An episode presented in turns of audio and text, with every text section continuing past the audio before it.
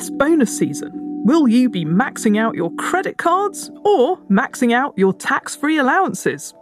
Nearly 3,000 Financial Times readers have trusted us with their bonus secrets in our annual anonymous survey. But even well paid professionals lucky enough to receive a bonus say they are feeling the pinch. Despite consistent salary increases for me and my partner, our outgoings, especially our mortgage, have increased at a higher rate. We are poorer now than we were five years ago. Childcare spending is my number one financial priority. We can't afford a holiday this year, despite having a joint household income of 165,000.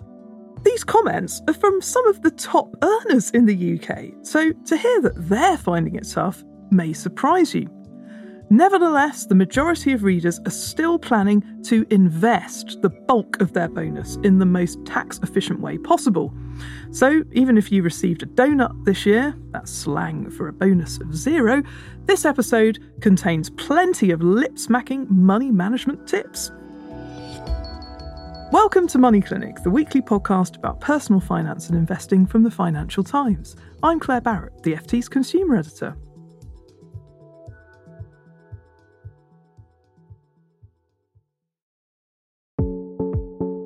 Well, it's nearly springtime, and that means it's bonus time, at least for some. For the past three years, me and my colleague Lucy Warwick Ching, the FT's communities editor, have been quizzing FT readers about their bonus expectations and what they intend to do with the money. Well, Lucy joins me now in the studio, and you're armed with a record number of responses. Yes, Claer. And um, I'd like to start by saying a huge thank you to the nearly 3,000 FT readers who completed our anonymous survey and shared their thoughts and fears about finances in the year ahead. That's a record number for this type of survey. Well, I echo those thanks. And just to put some context around this, bonus expectations this year have really been overshadowed by the threat of recession, rising redundancies, especially in the banking world. Investment banks been laying off staff because there's been this sustained drop in global deal making, and fewer companies have listed on the stock market in London. So we were expecting this year's answers to reflect some of that gloom. But Lucy, what did the survey say? So let's just start by talking about cold, hard cash. Okay. so the first question we asked readers is whether they expected their bonus to be bigger or smaller than last year's. And our survey said 58% of readers said they expected to get the same or less than they did last year, but 42% said they expected to receive more than last year. Right, okay, so 42% having a better year, so not everyone is suffering. But nevertheless, those who have received a windfall are not planning on splashing that cash. Yes, exactly. So when it comes to what's influencing how these people use their bonus money this year, it's the three R's. So that's remortgaging, mm-hmm. fear of redundancy, and rebuilding cash reserves. So the more you can earn, the more you're likely to spend. But it's clear from the detailed comments that readers gave us that they're finding it hard to adjust as their living costs rise, but their salary and bonus payments don't keep pace. Here's a few comments from the survey. I got a bonus, but I haven't received any pay rise in the last two years. It's just the increased cost of living is eating up my base salary, and I'm just no longer able to save. Both myself and my husband work in the financial sector and are acutely aware that our roles aren't secure. We want to use our bonuses to pay off our mortgage when our fixed rate ends. My strategy remains the same live on my salary and invest my bonus. Mm, well, we'll unpick some of those comments later, but Finally, Lucy, every year we ask readers what they intend to do with the majority of their bonus money invest, save, spend, or use it to pay down debt. How has that played out this year? For the past three years, the majority of readers have said they intend to invest the bulk of any bonus money they receive. And there are many good tax saving reasons for doing so, but the numbers who are able to do so has been falling. Right. In 2022, 58% of people said they intended to invest most of their money, but this year, that's dropped to 49%. Wow.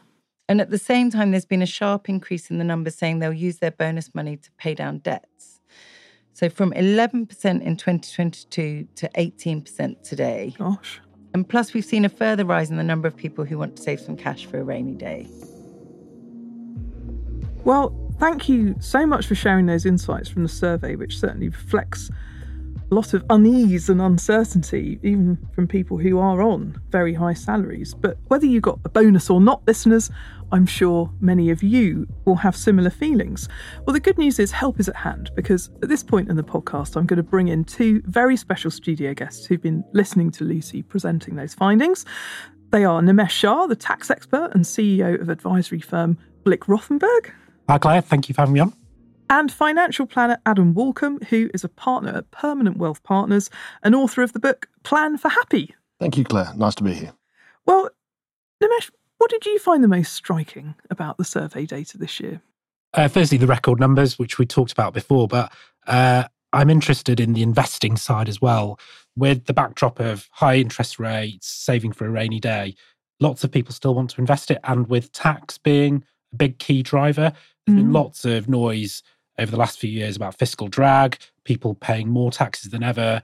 Jeremy Hunt reduced the top rate of tax threshold down from 150 to just over 125,000. So I wonder if some of the noise around tax influencing people's decisions on investing tax efficiently their bonus this year. Mm. Now, Adam, lots of your clients are professional workers in their 30s and 40s, kind of people who get a bonus. But are these kinds of concerns reflected in what they're telling you? Absolutely. And I, I think one thing that particularly struck me about uh, the data and the results that came out, I was actually somewhat surprised at the figure of how much of the bonus was still being invested. Mm. Because anecdotally, in terms of the type of clients we work with, which are typically, as you say, the professionals, mid career professionals, are the type of people who do get bonuses. So much of the focus and the discussion is really around paying down debt. And I kind of give you a sort of an analogy on mm. that. So typically, let's say we've been through 2020, we went through lockdowns. People at lockdowns were still professionals, still being paid very good wages. And during that point, everyone living at home, staying at home, a lot of people said, right, I need to move out. I want some space mortgage rates were really low. So a lot of people took the big mortgage, bought the big house. That's fine. So let's say you bought a, you know, you've got a million pound mortgage at that point. You can finance a million pound mortgage at one, one and a half percent. When that million pound mortgage jumps to five, that makes a big difference to your life. And so, so many of or people I've talked to over the time really have focused in the last couple of years at really driving that mortgage down as low as possible. And so, really, for the last year or even two years now, there's been a real switch away from taking bonus money and investing for the future to just refocusing and saying, okay, I can still invest for the future, but actually, I want to de risk altogether. So, that de risking is taking that mortgage down. Mm, and we really heard that in the different comments. Well, let's move on to investing because obviously, the people who answered our survey high earners. They might be high spenders, but they're certainly, Nimesh, high taxpayers. Now, if you listen to the recent Money Clinic episode where I interviewed the tax minister, there is a lot of pressure for the government to deliver meaningful tax cuts at the budget next month. But, Nimesh, what are the different tax implications of spending rather than investing your bonus money? So, from a tax perspective, if you spend it, there's no tax relief if you invest it tax efficiently, you have the chance of getting some decent tax relief. So I suppose I have um, three orders of how I'd go about investing my bonus. So, firstly, do the basics around pensions, lots of tax relief associated with that. Once you've maxed out your pension, and there are limits, which I'm sure we'll come on to, look at then ISAs. So, invest your money through some form of tax wrapper. The ISA is the most common uh, that people can go and access. Why invest in your own name? The income and gains will be taxed on you as an individual. If you're a top rate taxpayer, you're losing uh, 45% of the income that's arising. And then for the more exotic investor, there are very attractive tax reliefs associated with venture capital type schemes. So, venture capital trusts and the enterprise investment scheme carry lots and lots of valuable tax reliefs, but they are very high risk investments. So, you must take some investment advice around them. Mm, and interestingly, fewer people in this survey said they were doing uh, those esoteric tax saving things. Now, something that was top of mind with people who were responding to our survey was what's called the 100k tax trap, when you earn more than £100,000 a year, you're effectively taxed at 60% because your tax free personal allowance, bit by bit, is withdrawn. Plus, you lose valuable entitlements to childcare.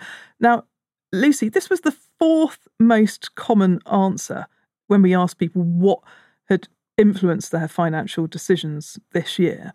Did that surprise you? It didn't actually, because I write a column every week for FT Money called the Your Questions column. And I do get lots of readers writing in about this aspect. You know, if you're both working parents earning over a certain amount of money, you lose the child benefit. And later down the line, you'll lose the so called free hours. So it's actually a lot of money we're talking about. And so if people can avoid this by doing certain things and, uh, you know, keeping within the law and doing salary sacrifice, then they're going to look into that. Mm. Well, here's a couple more responses from the survey that specifically mentioned this problem. Staying below the 100k tax trap is a priority. If I earn any more than this, the loss of childcare benefits would actually cost me a lot more money. Thankfully, my employer allows 100% of my bonus to be paid into my pension. I've put everything over £100,000 into my pension and have utilised the last three years of tax allowances on top. I fully expect the larger £60,000 pension allowance to disappear under Labour. So, paying more into your pension is the key way of avoiding the 100k tax trap. But how would you go about that, Nimesh? And what are the pros and cons? So, lots of tax relief associated with pension contributions.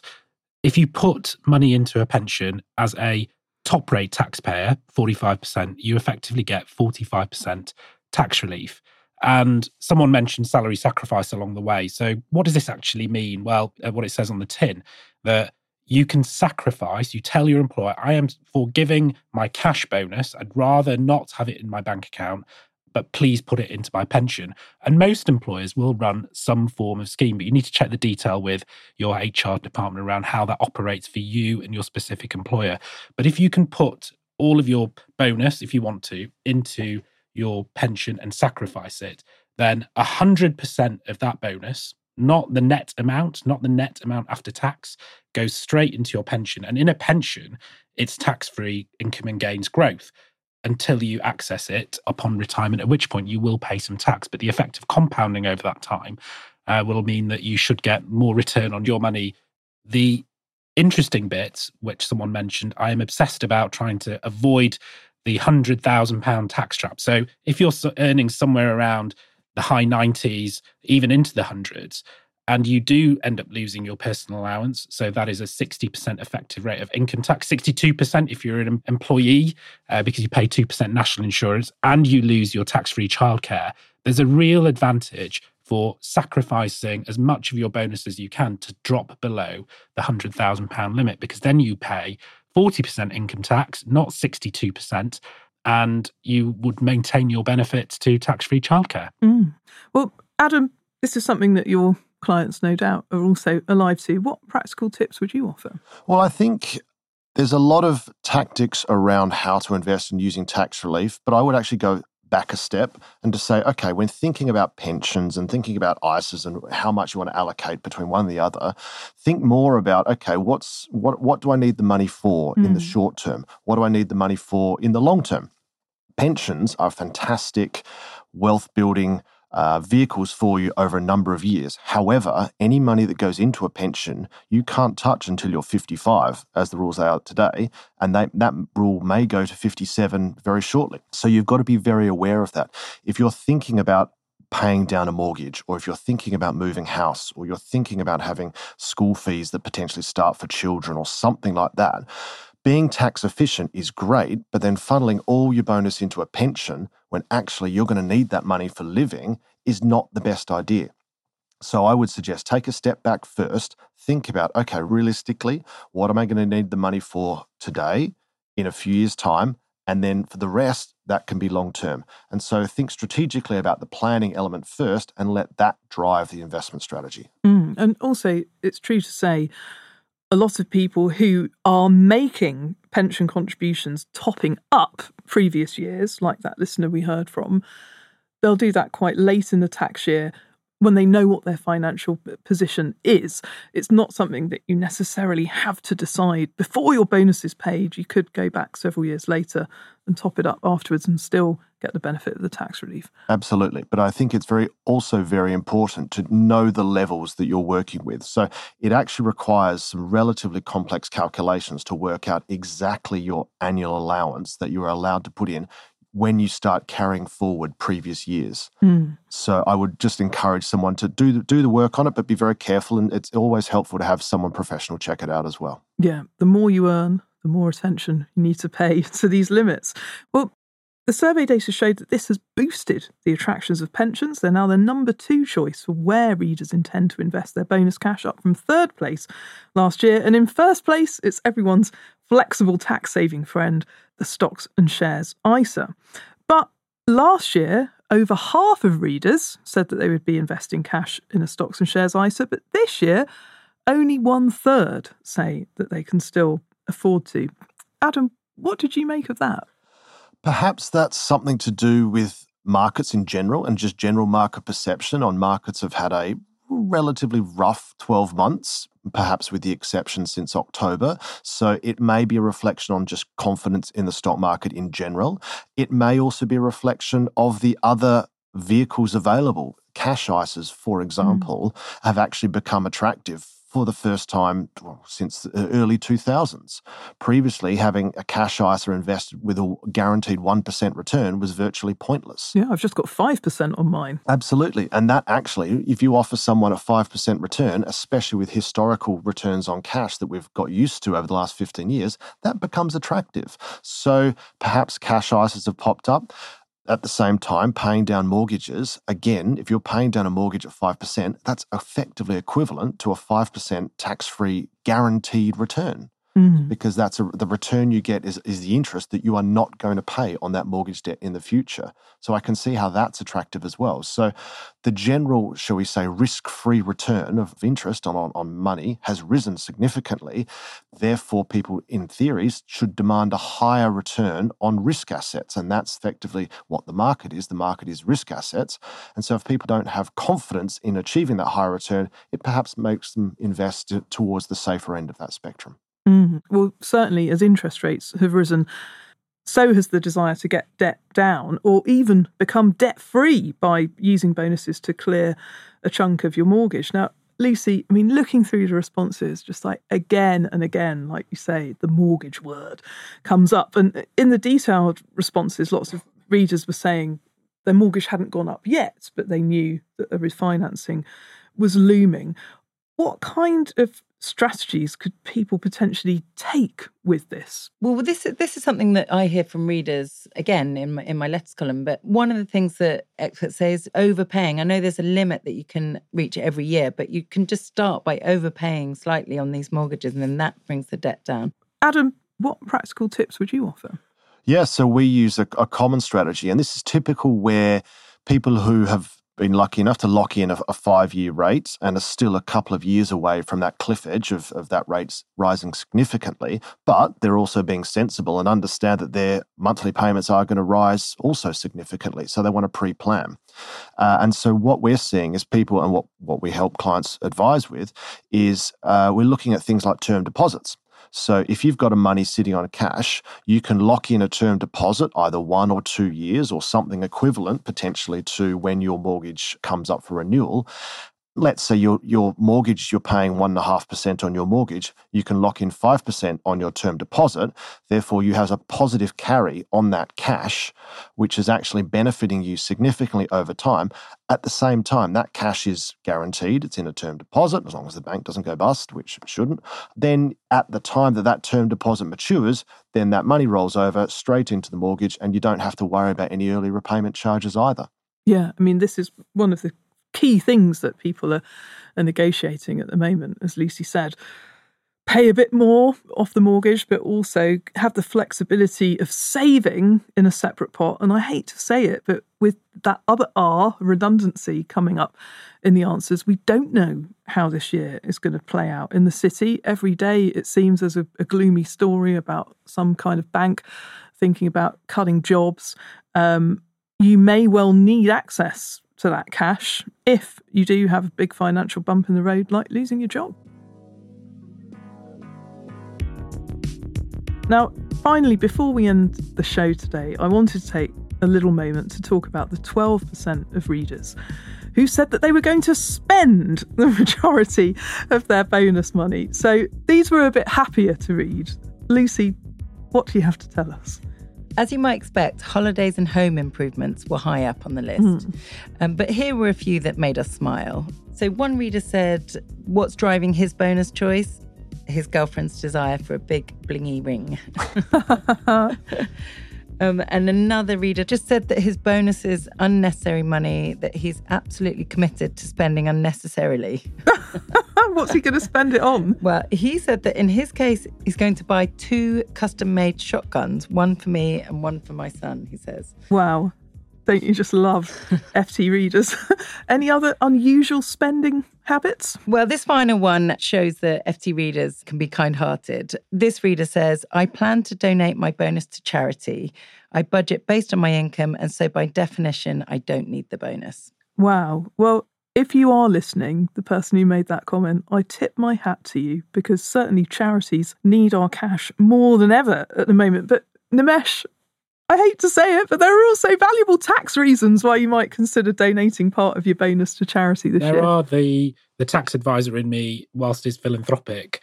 There are lots of tax reliefs again. So uh, the charity benefits. So the charity can claim tax relief on the amount you give. So they get twenty percent. That's gift aid, isn't gift it? Gift aid, yeah, gift aid. And you, if you are a higher rate, forty percent or forty five percent taxpayer, you also get some tax relief at twenty and twenty five percent. So do tick the gift aid box if you are being generous to the charity. If you don't tick it, you don't get the tax relief. And Adam, if you do get a bonus, it is something to be celebrated, and spending the money on something meaningful in your bigger financial plan should it have a place? Absolutely. This comes back to the element of planning. So, if you've got a really good idea on your general direction of financial travel, now, of course, there's going to be some bumps in the road. But if you've got a really good idea that actually, if I continue to put away £50,000 a year or £20,000 a year or whatever you need to do to get to that sort of area on the retirement goal that you've got, and so I'm implying here that you actually have a retirement goal. Anything on top of that can be seen as superfluous. So, absolutely. I mean, life is there to be enjoyed. Go and spend the money. You might not donate spend it on shotguns. you can spend it on shotguns. You can donate to charity. You can, you know, when I was in the city in 2006, hedge fund managers would buy themselves another Ferrari. I don't think those days are still around anymore. But, you know, there is plenty of positive energy you can get by spending and enjoying that money because frankly you've worked really hard for it uh, and if that if once you work really hard for something you spend the money if that gives you a sense of enjoyment to encourage you to continue to work hard fantastic go for it well all that remains for me to say is thank you very much to lucy to nimesh to Adam. It's been a very valuable half an hour sitting here in the FT studio discussing the survey results with you. And thank you again to all of the readers who shared their responses anonymously. We have learned so much from what you had to say, and I'll leave listeners with one final bonus. There's a free link in today's show notes where you can read the full breakdown of the survey results and more advice and tax tips from Nimesh about how to save and invest tax efficiently. That's it from Money Clinic this week with me, Claer Barrett, and we hope you found this episode useful. If you did, spread the word and leave us a review. We're always looking to chat with people about their money issues for the show, so if you're interested in being part of a future episode and are looking for some expert money advice, then do email us. Our address, money at ft.com. You could also follow me on Instagram. I'm at Claer B. Money Clinic was produced by Tamara Kormornick and Persis Love. The sound design was by Breen Turner, and our editor is Manuela Saragosa. You heard original tunes here by Metaphor Music, and Cheryl Brumley is the FT's global head of audio. And finally, our usual disclaimer the Money Clinic podcast is a general discussion around financial topics and does not constitute an investment recommendation or individual financial advice. For that, you'll need to find an independent financial advisor. That's all the small print for now. See you back here next week. Goodbye.